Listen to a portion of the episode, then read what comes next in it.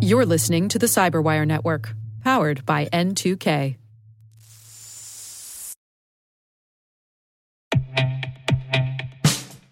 And now, a message from Cyberbit. Mastering cybersecurity is like mastering a sport. You build muscle memory through rigorous practice, then you train as a team to foster cohesion while operating under pressure.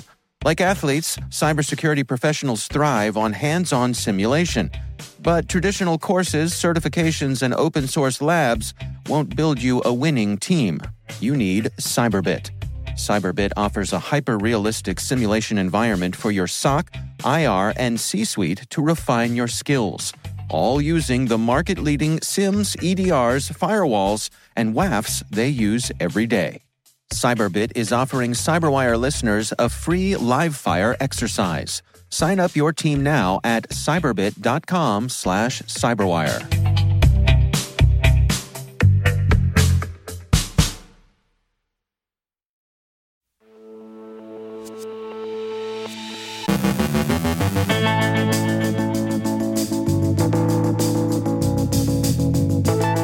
Microsoft summarizes the scale of Russian cyber attacks against Ukraine.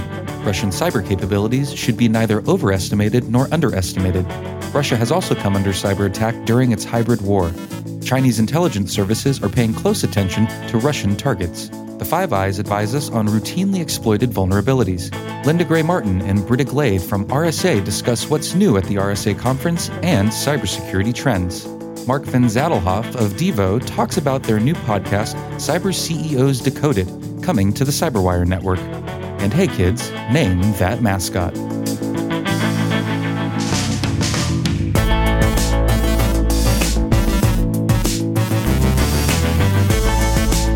From the Cyberwire studios at DataTribe, I'm Trey Hester with your Cyberwire summary for Thursday, April 28th, 2022.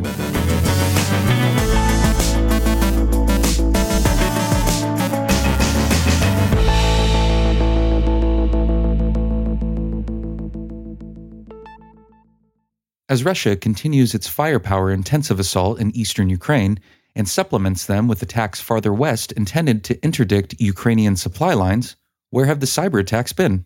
It turns out they've been made, but they haven't taken the expected form. So Russian cyber attacks have failed to develop into either widespread pests, like 2017's NotPetya, or locally disruptive attacks against critical infrastructure, like Russia's cyber attacks against portions of the Ukrainian power grid in 2015 and 2016. Both were expected, neither has materialized.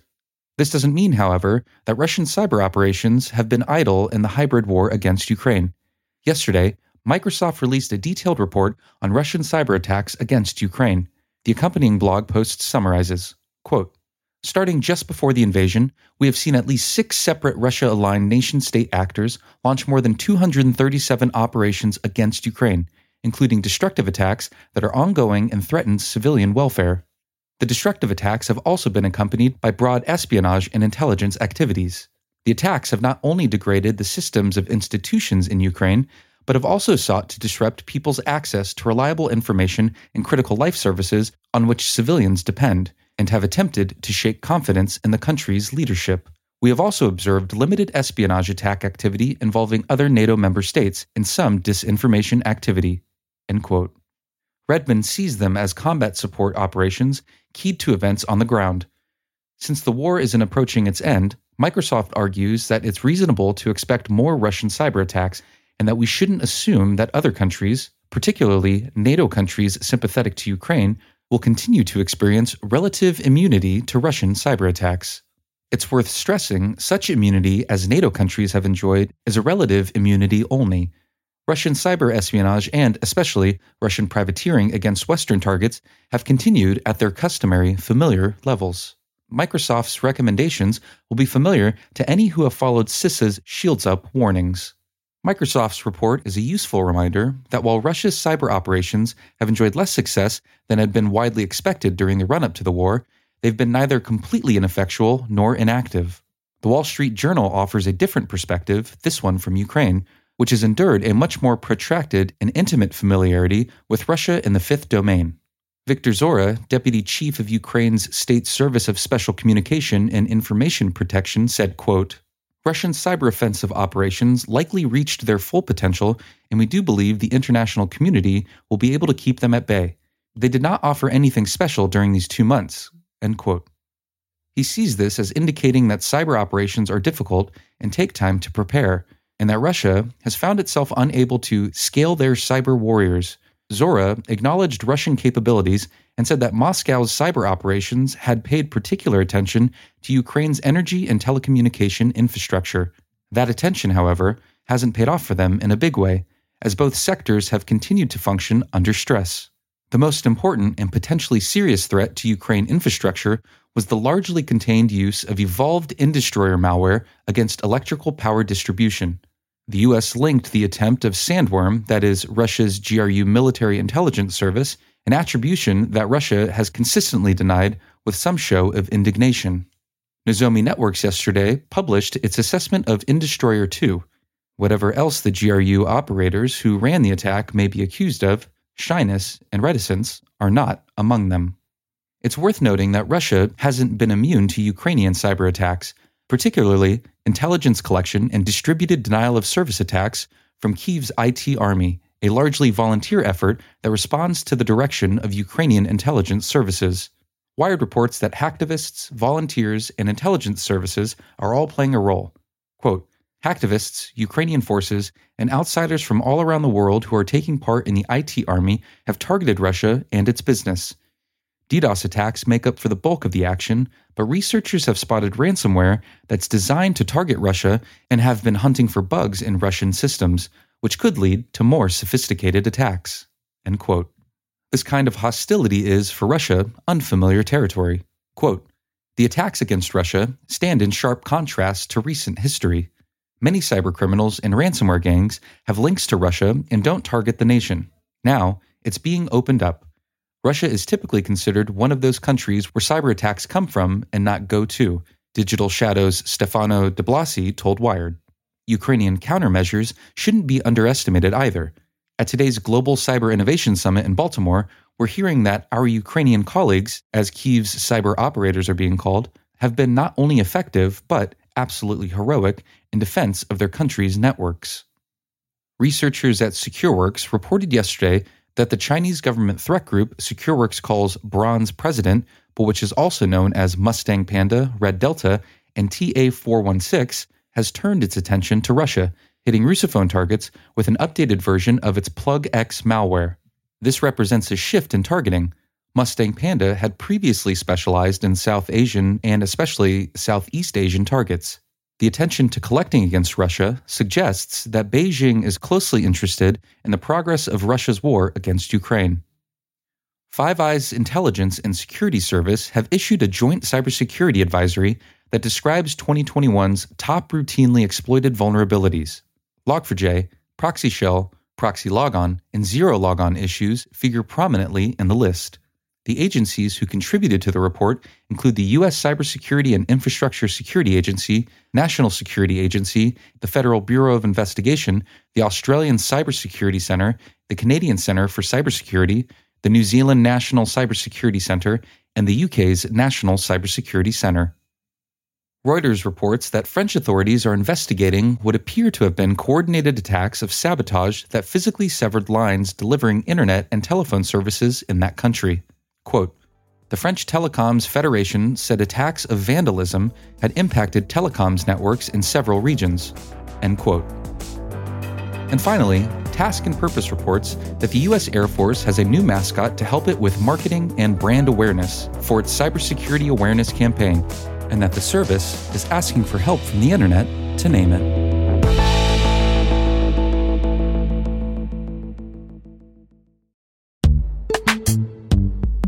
Every day, your IAM tech debt grows. Your multi generational services struggle to work together. Building an identity fabric can fix this. It makes all your identity tooling stronger and allows you to connect any app to any service you want to use with zero coding, zero maintenance, and zero app downtime. Strata's identity orchestration platform separates the identity logic from your applications so you can optimize existing IAM tools and manage them in a single control plane. Now, every vendor, standard, and architecture work together.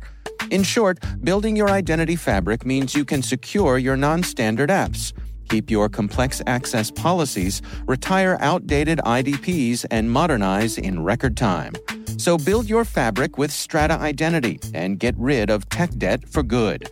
Visit strata.io slash cyberwire, share your identity priorities, and receive a pair of AirPods Pro. Offer valid for organizations over 5,000 employees.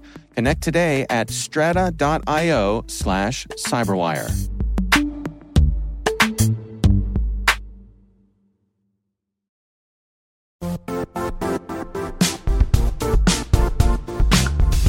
The IT world used to be simpler. You only had to secure and manage environments that you controlled.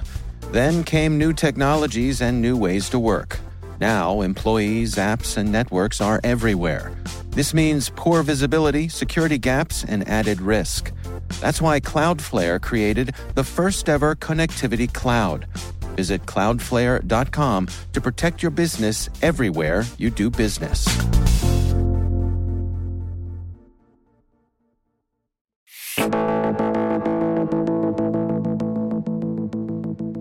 Dave sat down with Linda Gray Martin and Britta Glade from RSA to discuss what's new at the RSA conference and cybersecurity trends. Here's Linda to kick off the conversation. Oh, yeah. Well, I, you know, first of all, we're so thrilled at the prospect of planning to be back together in person in June. I think we're so ready for it at this point. And, um, you know, it, certainly with the people that we're speaking to and interacting with on a daily basis, you can feel the excitement. It's like it's two months to go. Um, so I just thought, you know, we'd start by giving you a little bit of an overview of what hmm. you can expect sure. at this year's conference, if that's okay. Uh, maybe look at some of the, the new things. So, first of all, just from a very operational point of view, when we last met in 2020 in person, the conference was five days, but it's actually going to be four days this time. So, Monday to Thursday. And we've been thinking about shortening the event just by that one day for the last kind of two, three years. Um, but we started to get direct feedback from our attendees that, you know, a lot of people leave on Thursday. They want to be home for the weekend, which we completely understand. And I think with the pandemic, all the indications point to events being shorter in length. So um, it's a big change for us, but I do want to just point out to the listeners that we're not necessarily offering less content, we're just distributing it differently. So you're still going to get the same breadth and depth and quality, and also, most importantly, just as many um, opportunities to earn CPE credits. So it's very important for our community we very consciously, as Linda mentioned, um, you know, in the shift to four days, we looked at how do we distribute time, how do we distribute engagement, the excitement for being back together again. We really have heavily valued the interactive opportunities. A lot of learning labs. They've always been super popular at RSA conference. You'll see those distributed throughout the week. You know, starting bright and early, 8:30 a.m. Monday morning, with our track sessions as well as the the labs. Um, Birds of a feather are distributed throughout the week. Past years we had, you know, kind of breakfast and lunch clumps. We know that people value those those small group conversations, both for the conversation as well as meeting new people. At the end of the day, being at a conference, being physically, you know, together, eyeball to eyeball, that's that's the opportunity to shine and, and, growing that network. So you'll see birds of a feather distributed throughout the week as well. So we've we've really overvalued is the wrong word, but heavily valued the face-to-face networking, talk to people, build build relationships, experiences across RSA conference as a whole. You know, I, I think one thing I, uh, that I'll add uh, for folks who are getting together is that we've all spent so much time online together over the past couple of years don't be shy about introducing yourself to some of those people that you might know from afar or perhaps admire or look up to or just know their name. Uh, you know, they're they're going to be happy to see you. Hundred percent. I really, I think that's a really, really great point. I think, you know, we've learned talking to, you know, some of our closest colleagues that a lot of a lot of these people want to help others. They want to mentor people who are new to the industry or who have problems or challenges that they want to talk through. So you know, I, I really believe that's a, a valid point. Yeah. Or you're standing in line or you're sitting down and the session starts in five ten minutes look to your right look to your left strike up conversations um, again that's that's the that's the beauty and that's the um, secret sauce i believe of live events is that opportunity to grow develop a network to influence to be influenced by others um, and that's where we thrive as a community when we recognize the part that we play in the whole well, I know on, on behalf of myself and uh, the group of CyberWire colleagues who are planning on being there, I'm looking forward to seeing both of you and all of our friends who we have not seen uh, in quite a while. So uh, we're only a, a few weeks away. We'll see you all soon. Thank you so much. We appreciate it and we can't wait to see you too. That's Linda Gray Martin and Britta Glade from RSA.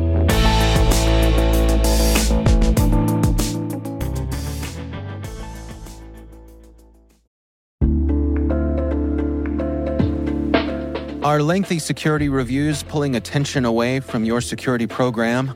With the largest network of trust centers, Vanta can help you streamline security reviews to win customer trust, save time, and close deals fast. Proactively demonstrate security by showcasing key resources like your SOC 2 or ISO 27001 and provide real time evidence for passing controls. And when a security questionnaire is required, Vanta takes the first pass for you. Visit vanta.com slash cyber to take a self-serve tour. That's vanta.com slash cyber.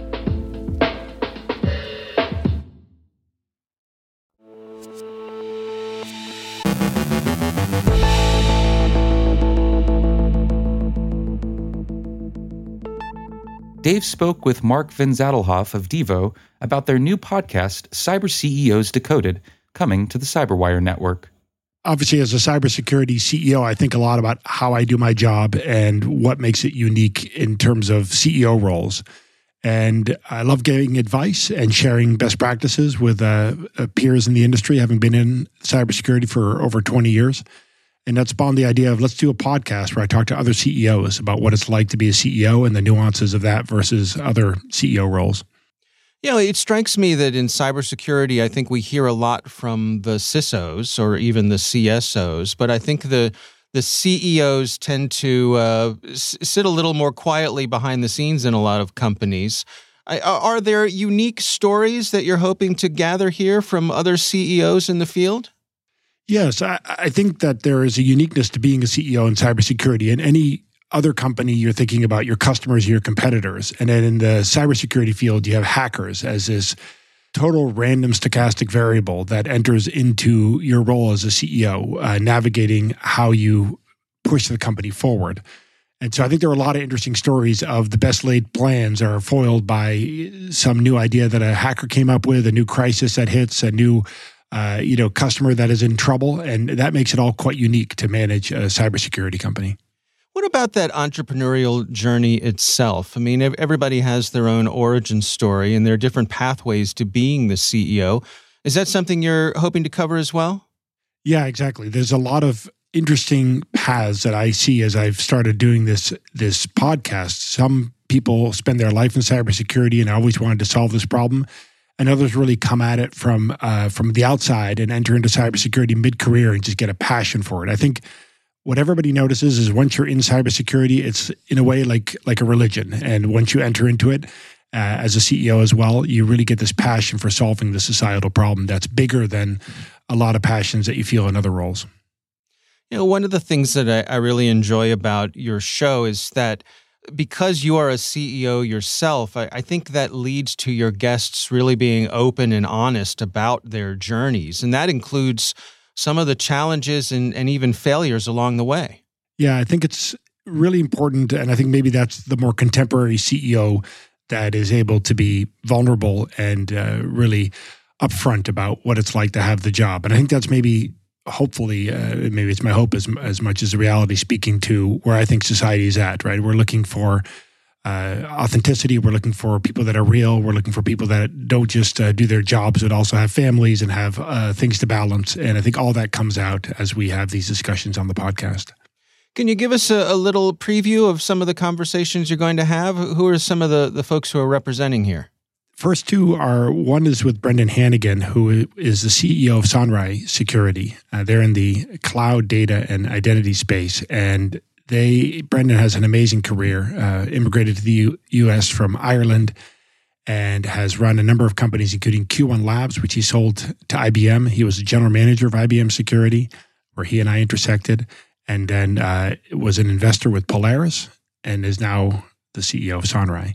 Uh, another one is Patrick Morley, who uh, had a similarly interesting journey, ended up as the CEO of Bit9, which eventually became Carbon Black and went to IPO and was sold eventually to VMware. So, two really interesting stories of, of CEOs that have kind of navigated uh, companies through various stages of fundraising, of M&A, of um, IPO, and of, of sale.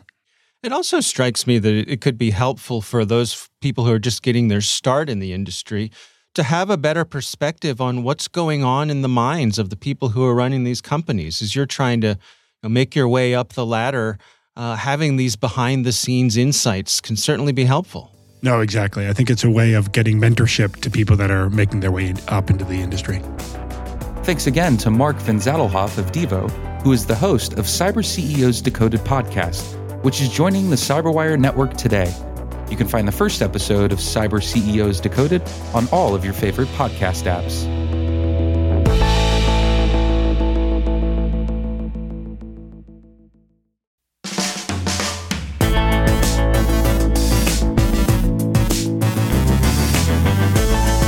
And that's the Cyberwire.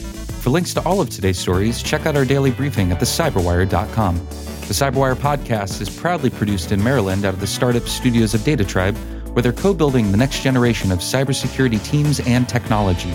Our amazing Cyberwire team is Liz Ervin, Elliott Peltzman, Brandon Karpf, Eliana White, Puru Prakash, Justin Sabie, Tim Nodar, Joe Carrigan, Pearl Terrio, Ben Yelin, Nick Veliky, Gina Johnson, Bennett Moe, Chris Russell, John Petrik, Jennifer Eiben, Rick Howard, Peter Kilpe, and I'm Trey Hester, filling in for Dave Bittner. Thanks for listening. We'll see you back here tomorrow.